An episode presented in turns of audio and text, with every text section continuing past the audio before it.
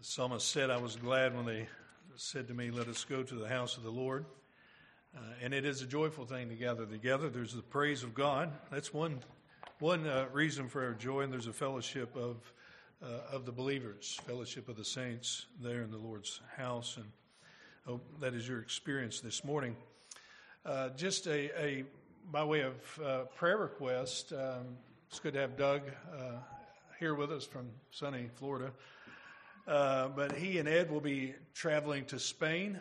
Um, they'll be leaving this afternoon, headed over to Spain for a couple of days. Uh, they're going to meet up with one of our missionaries, Mark, uh, Pastor Mark in Tanzania. Uh, and uh, they're going to have an opportunity to get to know him a little better and um, what's going on in the ministry there. So it's a it's an exciting meeting, and hopefully uh, through that, we'll find better ways we can just minister with them and pray for them and uh, and support that work going on there.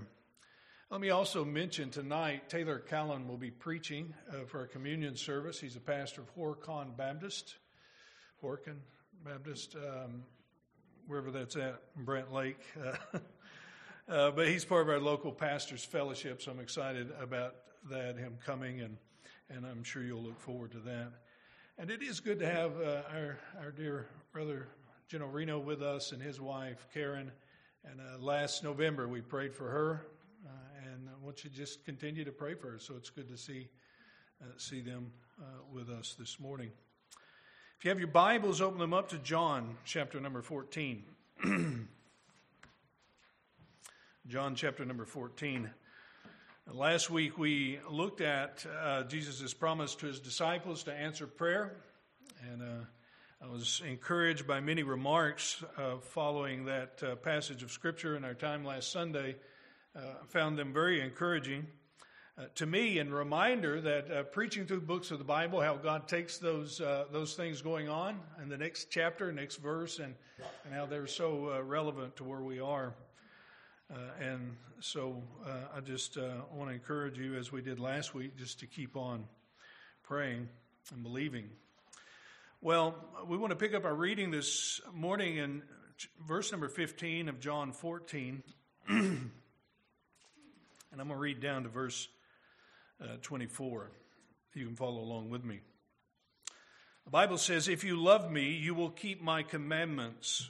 And I will ask the Father, and he will give you another helper to be with you forever, even the Spirit of truth, whom the world cannot receive because it neither sees him nor knows him. You know him, for he uh, dwells with you and will be in you. I will not leave you as orphans, I will come to you. What an amazing verse that is, right? Uh, Yet a little while, and the world will see me no more, but you will see me because I live with you. You also will live. And that day you will know that I am in my Father, and you in me, and I in you. Whoever has my commandments keeps them. He it is who loves me, and who loves me will be loved by my Father. I will love him and manifest myself to him. Judas, not Iscariot, said to him, Lord, how is it that you will uh, manifest yourself to us and not to the world? Jesus answered him, If anyone loves me, he will keep my word, and my Father will love him, and we will come to him and make our home with him. Whoever does not love me does not keep my words, and the words that you hear is not mine, but the Father's who sent me. Heavenly Father, may you bless the reading of the word and its implications and applications to our hearts and lives. Speak to us through um, the wonderful work of the Holy Spirit this morning in Jesus' name. Amen and amen. Moses is arguably the most, one of the most, if not the most, apart from Jesus Christ, notable figure in the Bible. Uh, his accomplishments, the significance of his ministry are unparalleled except to Jesus alone. Uh, you have read through Exodus and you saw the signs. Many of you are familiar with the signs that he did. God worked through him, the miracles, parting of the Red Sea, the plagues that was uh, was uh, put on Egypt, pray and God giving manna from heaven, water from a rock. All of that attributed to the ministry uh, and happening in the ministry of this man named Moses. Um, for 40 years, he accomplished so many things, received such privilege that, uh, that it's hardly, we're hardly able to capture it. I mean, to speak to God face to face in the sense of the way God describes him speaking to Moses, being on Mount Sinai and, and having the law given to him and, and helping establish the nation of Israel in this kind of cohesive, uh, cohesive nation. It's easy for us to think about Moses in these grand ways, isn't it? And forget about the beginnings. Now, by that, I don't mean the basket uh, or his training in Egypt, though that's helpful, I'm sure, to him. What I mean is the man standing before a burning bush, uh, the shepherd who was uh, watching sheep in a barren wasteland for 40 years, as the Bible says, on the backside of the desert. The one who was so insecure about his gifted and his abilities at this point in his life, he says, I can't even put a sentence together. What do you mean, send me anywhere? I'm talking about the man who was a fugitive from Pharaoh and at least guilty of manslaughter, if not outright murder, as he killed an Egyptian. That's the Moses that we find the beginning of this. That's the one who God says and called, You will do my will. I'm sending you to Egypt to deliver these, uh, deliver these Israelites out of slavery. Uh, wouldn't you like to have been there for that job interview, especially the way we think about job interviews today? So, what exactly is my responsibility in this mission you give me? Uh, what, what will be my job duties? What will entail? What, what will it involve? H- how many hours a week will it take? And, and how much vacation do I get um, in this 40 year project? to which God would simply answer, I expect you will have little free time, no vacations whatsoever. You will lead a nation of grumbling people who don't want to go in a uniform line across the desert. There'll be no food, no water except for that which I provide uh, from heaven and through a rock. Uh, you're going to face the, the greatest leader on earth and tell him to let the people go and this will require some supernatural working uh, that you'll, you'll see as it comes along. I am going to use you to dictate the law, uh, and you will establish this, this people into a nation. To which Moses rightly responded, if you're familiar with your Bible, uh, I think you got the wrong guy. I'm not signing up for that kind of job. I can't do that which God answers him, and I think it's important. I know you're like, where are you going with all this? Well, God answers him, which I think is remarkable. Well, I'm going with you. Like that just solves it. Uh, deliver the children out of Egypt, all that will entail that, and God, God, his his response to Moses' uh, reluctancy is, well, I'll be with you. I'm going with you in this process. You're not doing it by yourself, Moses. I will help you. I don't know if that's exactly what the disciples were feeling or what they were thinking as Jesus was talking to them about leaving them, and they would continue on his work and do the same things that he was doing. In fact, he, even was bold enough to say earlier on in chapter number 14, You'll do greater works than the ones you saw me do. And and all of that seems to be a daunting task, not to mention the grief that they were experiencing in this moment of Jesus saying, I'm leaving with you. And some of you feel that in your own Christian life as you not just serving God in some kind of capacity, but your own Christian life as you come to the Bible and you read about how to love your wife, or wives how to live and submit to your husbands, or children how to act, or parents how to raise children, or or, or the commands to one another, and you look at those, who can do this? This kind of daunting task to be a Christian. And Jesus is telling the disciples, which I think is an encouraging reminder to us well, I'm going to help you. I'm going to help you. We already looked last week in the provision that he offers in serving God and carrying out his ministry on the earth is he's going to help us by answering our prayers, isn't it? We mentioned that, whatever you ask in my name, verse number 13, this I will do, that the Father may be glorified in the Son. If you ask me anything in my name, I will do it. So I'm going to help you, and I'll help you by answering prayers. by answering, hearing your prayers, giving you the ability and the, the provision to pray, access to the Father. And so he moves a step further and says, And I will provide other assistance the Holy Spirit. He will come and he will be, as ESV translated, a helper. I want to, before we consider what he says about the Holy Spirit, but to work through this as, as, it, as it's given to us here, which is sort of interwoven the, the relationship or the work of the Holy Spirit and, and those who will receive the Holy Spirit. Uh, you see that first in verse number 15. And before you think it's just a minor thing that he says, uh, he repeats this four times in the text. So we'll begin there. Those who will receive this help from God, those who will receive the helper, or we could say those who will receive the Holy Spirit. Beginning in verse 15, he says it this way If you love me, you will keep my commandments. And so he's speaking of those who love Jesus, those who are obedient to his commandments. And, and then he moves further to say, verse number 21 Whoever has my commandments keeps them. He it is who loves me, and he who loves me will be loved by my Father, and I will love him and manifest myself to him. Verse 23 And Jesus answered him, If anyone loves me, he will keep my word. My Father will love him, and we will come to him and make our home with him. In contrast to that, speaking of those who love him, Jesus, whoever does not love me does not keep my word, and the word that you hear is not mine, but the Father's who sent me. And he's speaking of uh, the disciples, but he doesn't describe the disciples in terms of following. Uh, it's implied in keeping his commandments. He doesn't describe them in terms of some doctrinal statement, which it's implied there. It's uh, we Christianity is is defined in some ways by what we believe, who we believe in. He brings us to a different kind of description. In this passage, he says, "It is those who love me, those who love me, those who obey my commandments." Now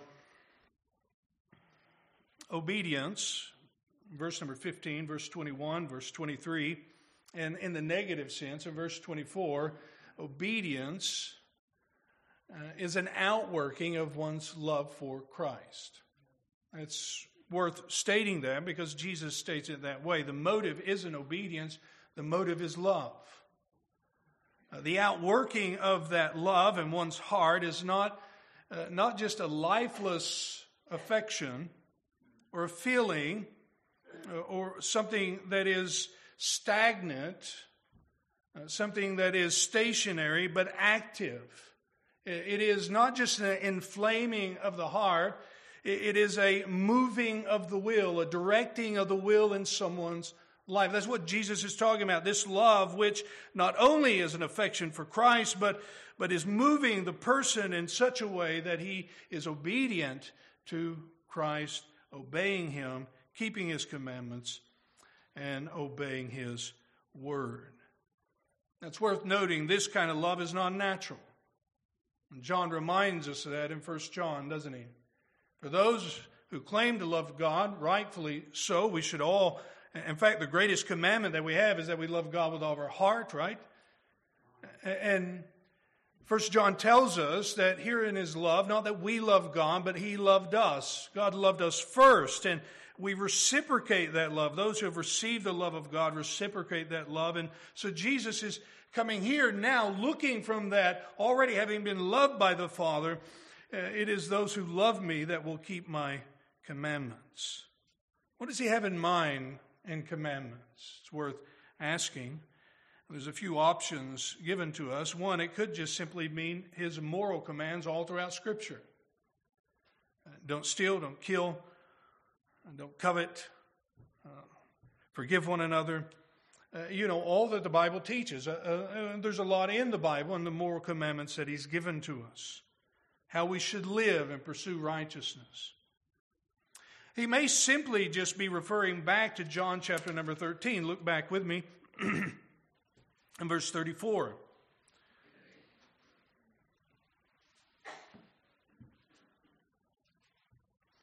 A new commandment I give to you that you should, or that you love one another, just as I have loved you. You are also to love one another. By this, all will know that you are my disciples if you have love for one another. This is repeated again in chapter number 15.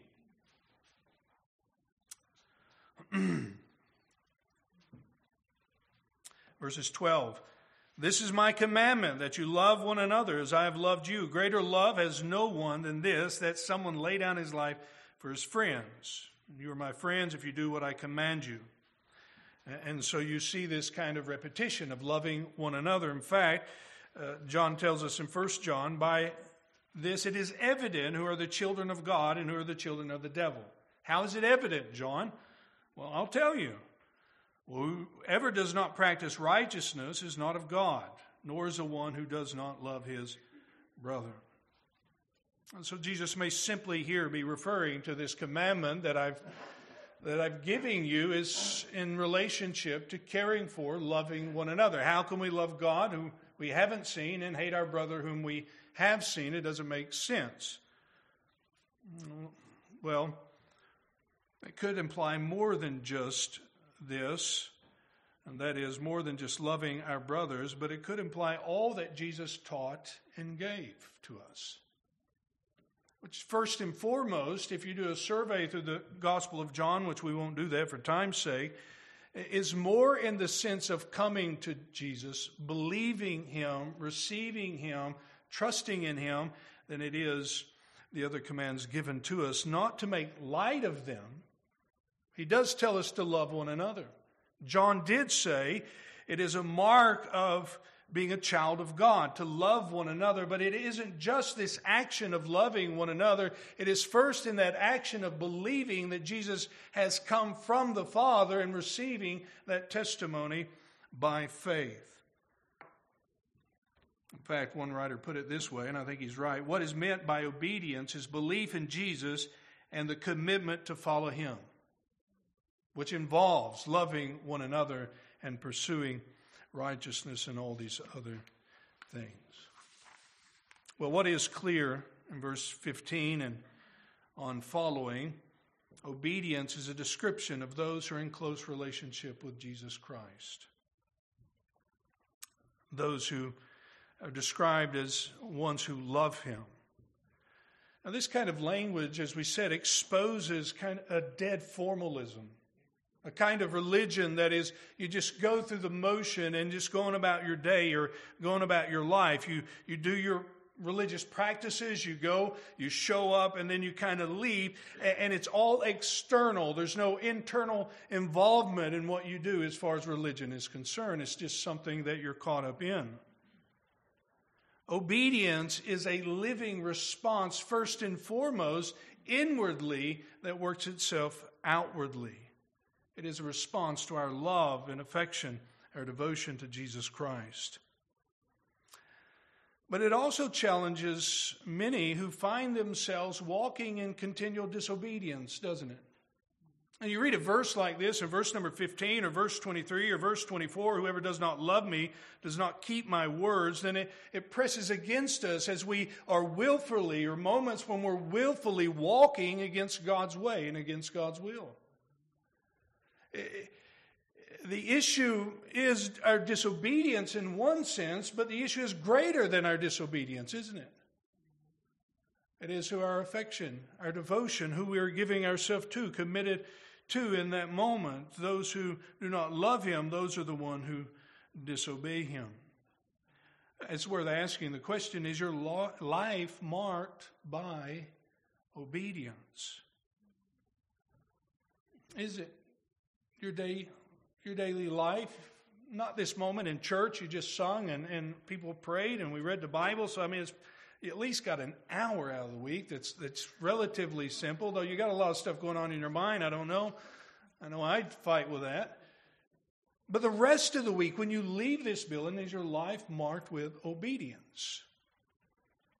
Have you come to believe in Christ, and are you now and currently following him, or even as Calvin put it in his little book on the Christian life, some of us are nowhere near where we ought to be or want to be, but we limp along and we crawl as best we can towards making what progress we can in obedience.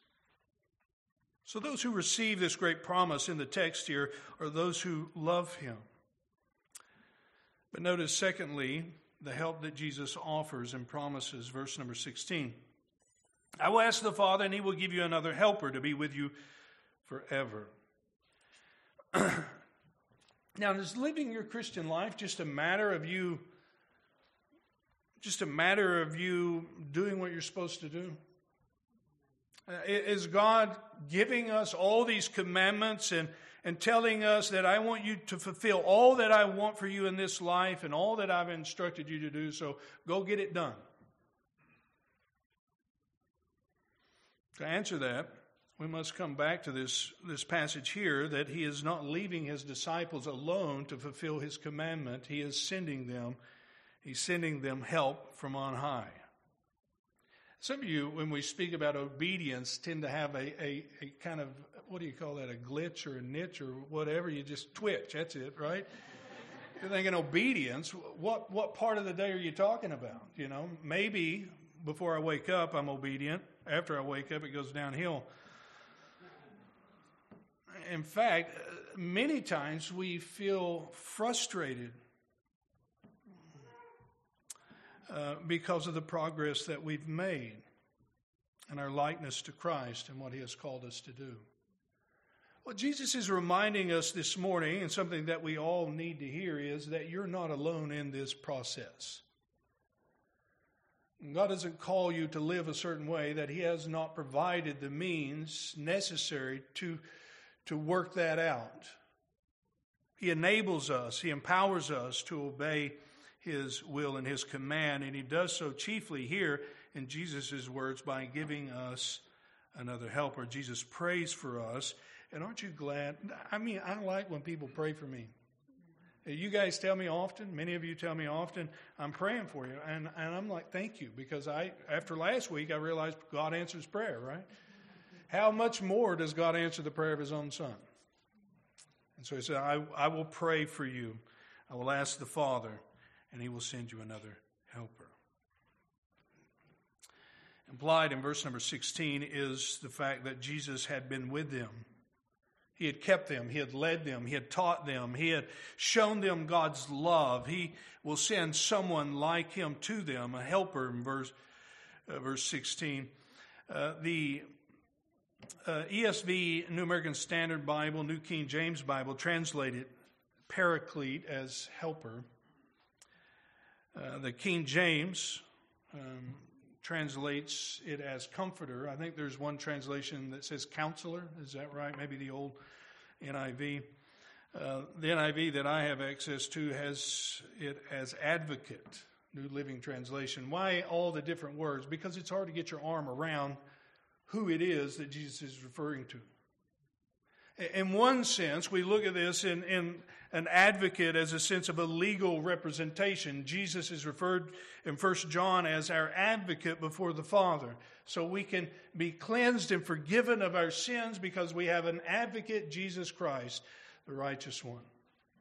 And so here, the same word being used here is, is the Holy Spirit one who is representing us before God, or is he one who is taking what is God's and, and giving to us? I think the latter is, is what is going on here. It is a multi viewed or multicolored idea. Not one word can capture this work of the Holy Spirit in us. I think the ESV is, is good as long as we understand helper not as someone who just comes along, like if you're a master craftsman and, and you got a helper who doesn't know how to do anything except sweep, right? So sometimes when you read the Bible, you might think, oh, the Holy Spirit's my helper, so I do the major part and he does the sweeping, right? That's not what he's talking about. Um, sometimes we think that way. But here, the helper, that is God in us, the one who influences us, leads us, applies to us all those things which Christ's death has bought for us and his resurrection.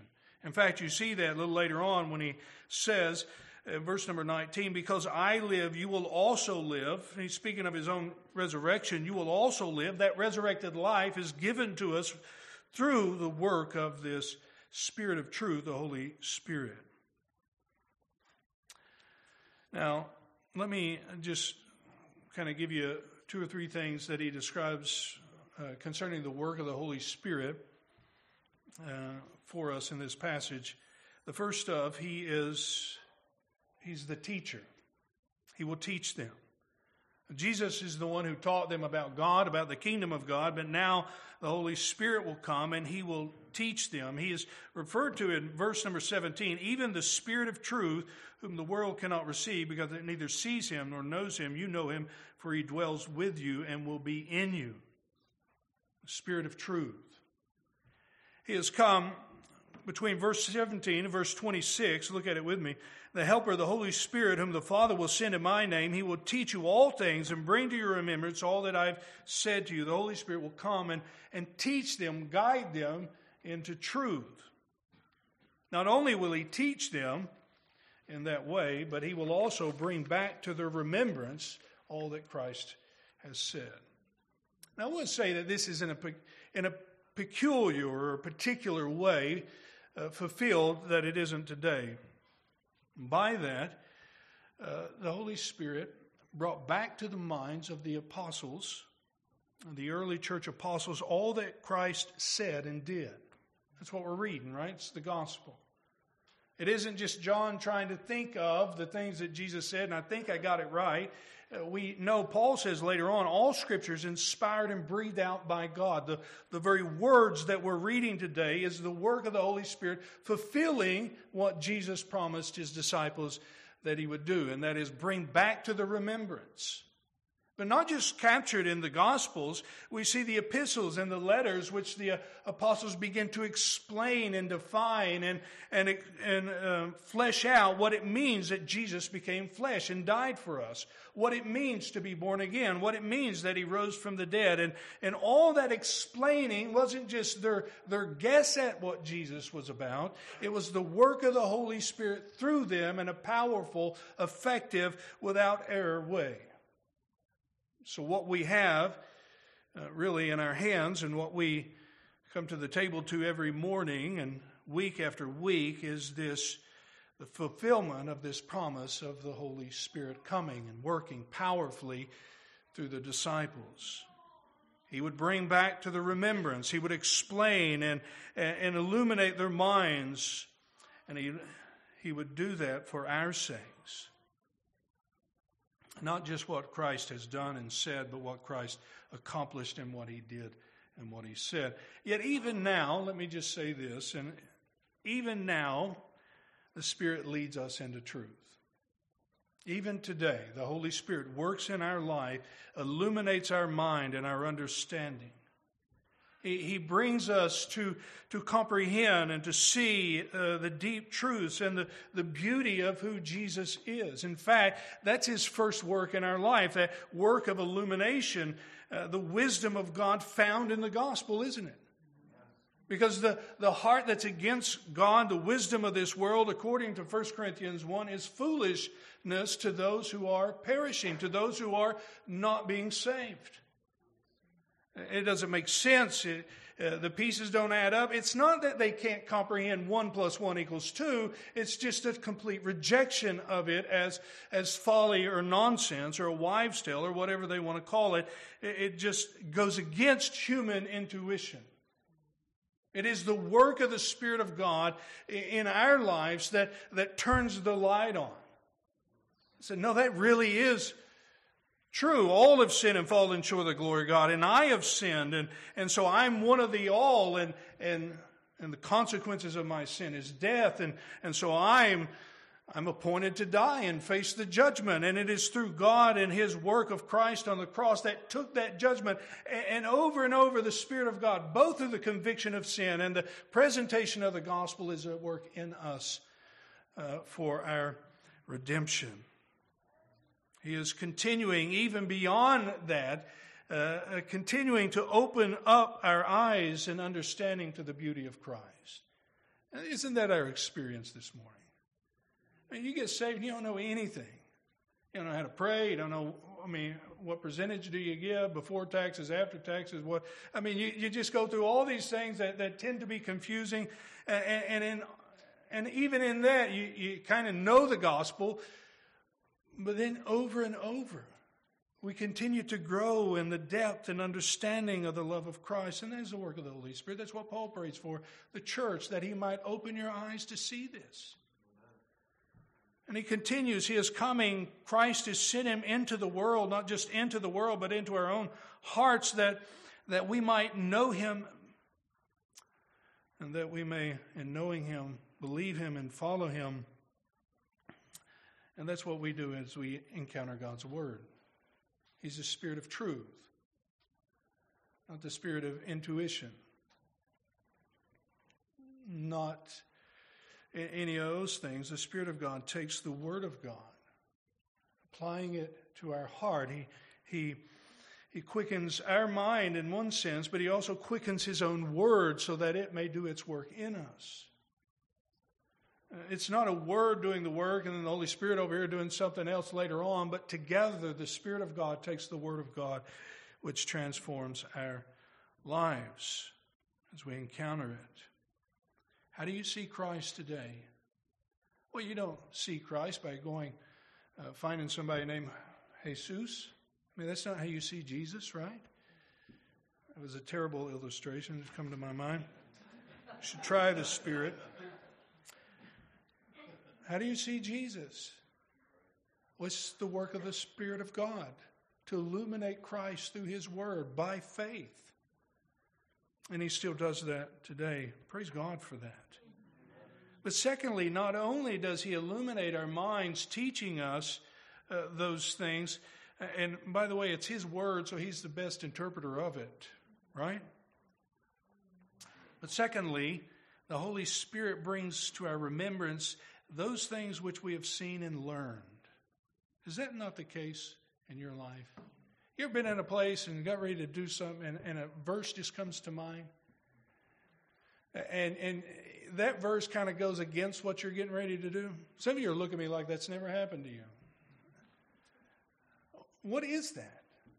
Is that not God working in us, the Holy Spirit working in us, bringing back to our remembrance those things, not those things that we have never heard or never learned. So there's the aspect of, of giving the Holy Spirit something to work with, but, but those things we heard, those things we've learned, those things that we've been taught uh, to stir up in those moments we need it most, in times of temptation or, or whatever else we're facing, He brings back to remembrance. I remember I am a poor example of this. I remember standing in, in an office in New York City years ago before uh, I had been married a year, and I was standing there and I was talking to someone about a job offer. They were talking to me about one, and they were telling me all this stuff about all that it required. And the verse came to my mind uh, Your body is not your own, you've been bought with a price. I walked right out of there just happy, uh, not taking the job for sure. Uh, why? Because I belong to God. The Spirit of God uses His Word in our life. He brings those things back to remembrance, but not just times in our temptation, but in times of our sorrow and times of our trial. How often has a passage come to mind, or a verse has come to mind, or, or maybe a phrase come to mind in the moment we need it, which helps steel us and give us the courage to, to continue on or to trust Christ? And, and that's God in us at work. We tend to minimize these things because we think God in us at work is, is like mountains moving all the time, and it isn't. But somehow, somehow the mystery, the treasure of God being, being seen and what we see as small, mundane things, that treasure in earthen vessels. The Spirit of God at work in us. Is helping us. But not only is He teaching us the ways in which He does, much more could be said about that, but He is also fulfilling the promise, Emmanuel. Now, what does Emmanuel mean? You know that in God with us, right? And, and Jesus, as you know, when he was born, the angel said, You will call his name Jesus, which means God with us. And here, God with us, Jesus in the flesh, is telling his disciples, I'm not, uh, I'm not very much longer going to be with you. I'm leaving. I'm going back to the Father. And, and you should be rejoicing. He says that a little later on. You should be rejoicing about that because I'm going back to the Father. Uh, for the Father is greater than I, verse number 28. So, how is this promise fulfilled? Well, in one way, it's fulfilled in the sense of we can turn to God, we can trust God, we can believe in God, we can pray to God. It's a reminder of His goodwill, His good intention towards us, no longer in hostility and at enmity, but, but in fellowship, right? We could look at it that way. I think that's true. Jesus purchased that for us on the cross. Isn't that what the gospel teaches us? God with us. What does that mean? He's always with us. He'll never forsake us. We, we, we have that kind of access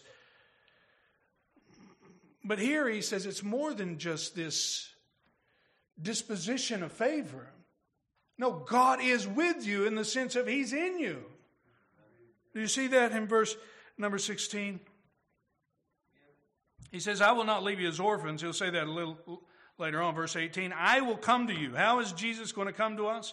Well, some people believe that's the resurrection appearance. I think it's within the context of the Holy Spirit. I will come to you in, the, in by way of the Holy Spirit. Verse 16, and I will ask the Father, and he will give you another helper to be with you how long? Don't you like the forever? Everlasting life. That's not a forever, but that's kind of a forever, isn't it? Everlasting life.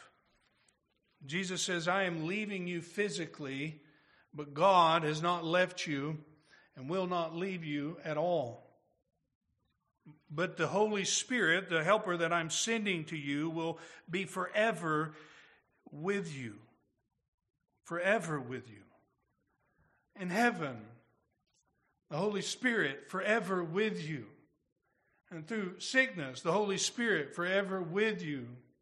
Through temptation, the Holy Spirit forever with you. In, in persecution, the Holy Spirit, what? Forever with you.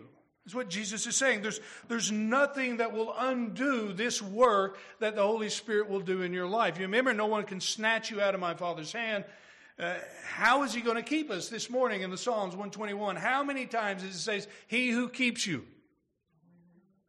Over and over, He keeps, He keeps. How does He keep? Because He is with you forever. He is with you forever. The Holy Spirit with you forever. Even the Holy Spirit of truth, whom the world cannot receive because it neither sees him nor knows him. You know him.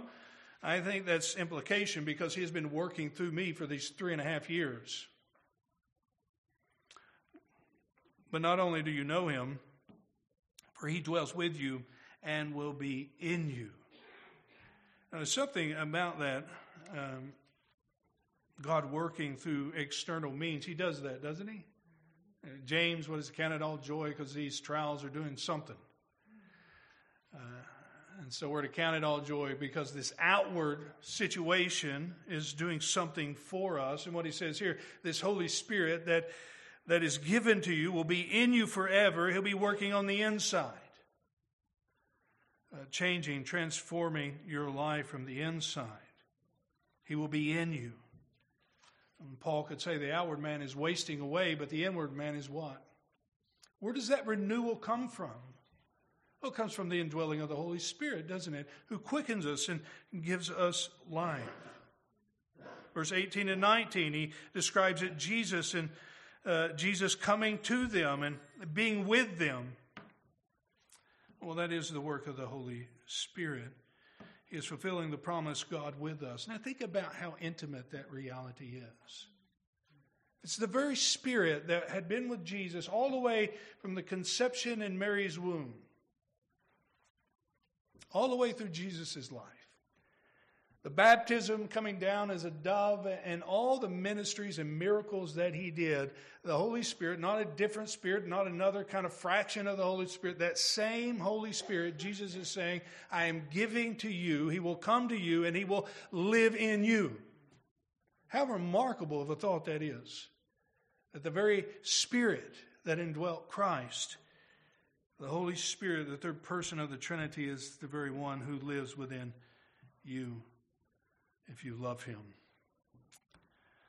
What an amazing thought. Notice that fulfillment is fleshed out here in verse 23.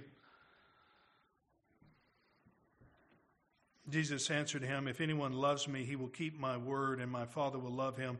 We will come to him and make our home with him. Uh, Sinclair Ferguson, speaking about this verse, says uh, the Holy Spirit is coming as a homemaker. Uh, that's probably uh, been a, a, a, used term in our day to kind of relieve uh, uh, some of the other ideas that's been going on in our culture. But he's coming to to rearrange your life so that your life looks more like the dwelling place of God. Can we say it that way? You understand what that is?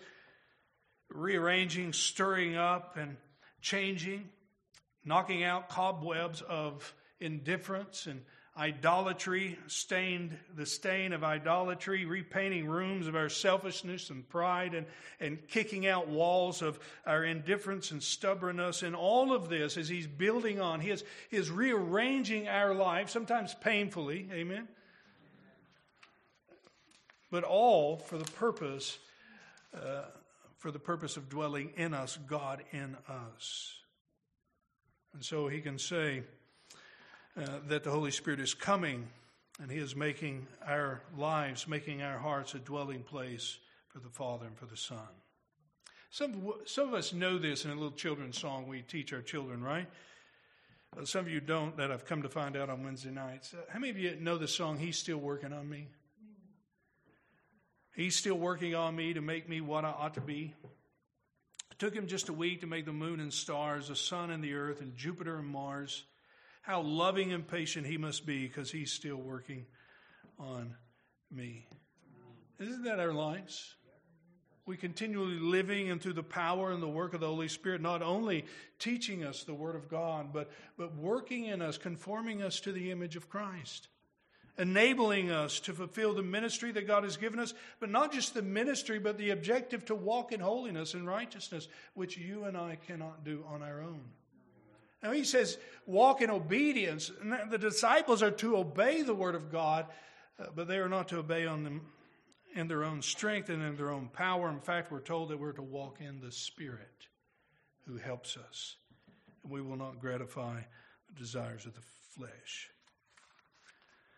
I find that so interesting in verse 23 that he says, we will, we will come to him and make our home in him. Why doesn't he say, why doesn't he say, the Spirit will make his home in you. Why does he say the Father and the Son will make their home with you? I think for the very same reason, the Holy Spirit is of the same essence as the Father and the Son, the perfect representative of the Godhead. Just as when you see Christ, you see the Father that he mentions early on, there's no, there's no difference in character or conduct or message or work. So the same is true about the Holy Spirit living in us. And isn't that a remarkable truth?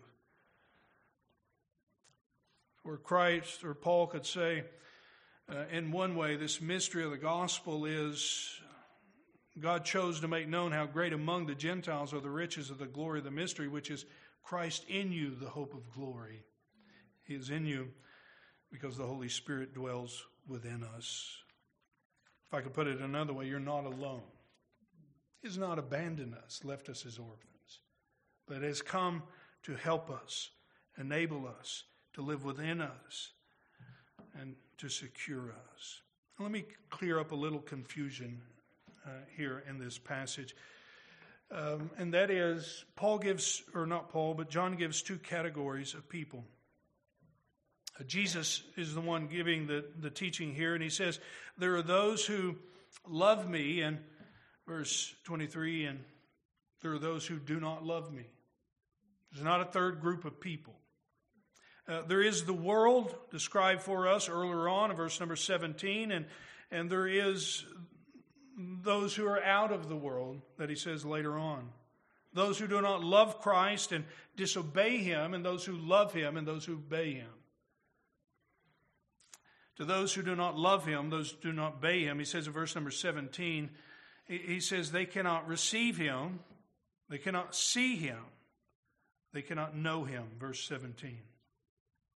Why? Because they have not received Christ, they do not love Christ, and it's evident because they're disobedient to Christ.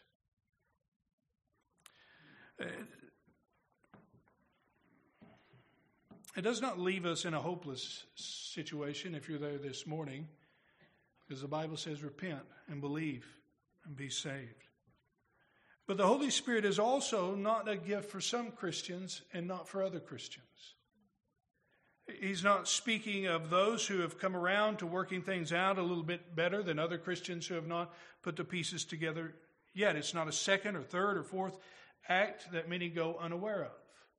The Holy Spirit is given to all those, is present, lives within, and dwells all those who love Christ. Repeatedly, those who love Christ, those who obey Christ, helps all those who love Christ, works within all those who receives Jesus and the gospel of salvation. Romans 8 makes this point very clear. Anyone who does not have the Spirit of Christ does not belong to him. So what I'm saying is that as you come this morning and you may view your your your place in life and you may not be happy where where you are and your your progress in sanctification. In fact, I don't know as anyone that is exactly where they want to be. And you look at other people and you say, well, they just got their they just got it all together.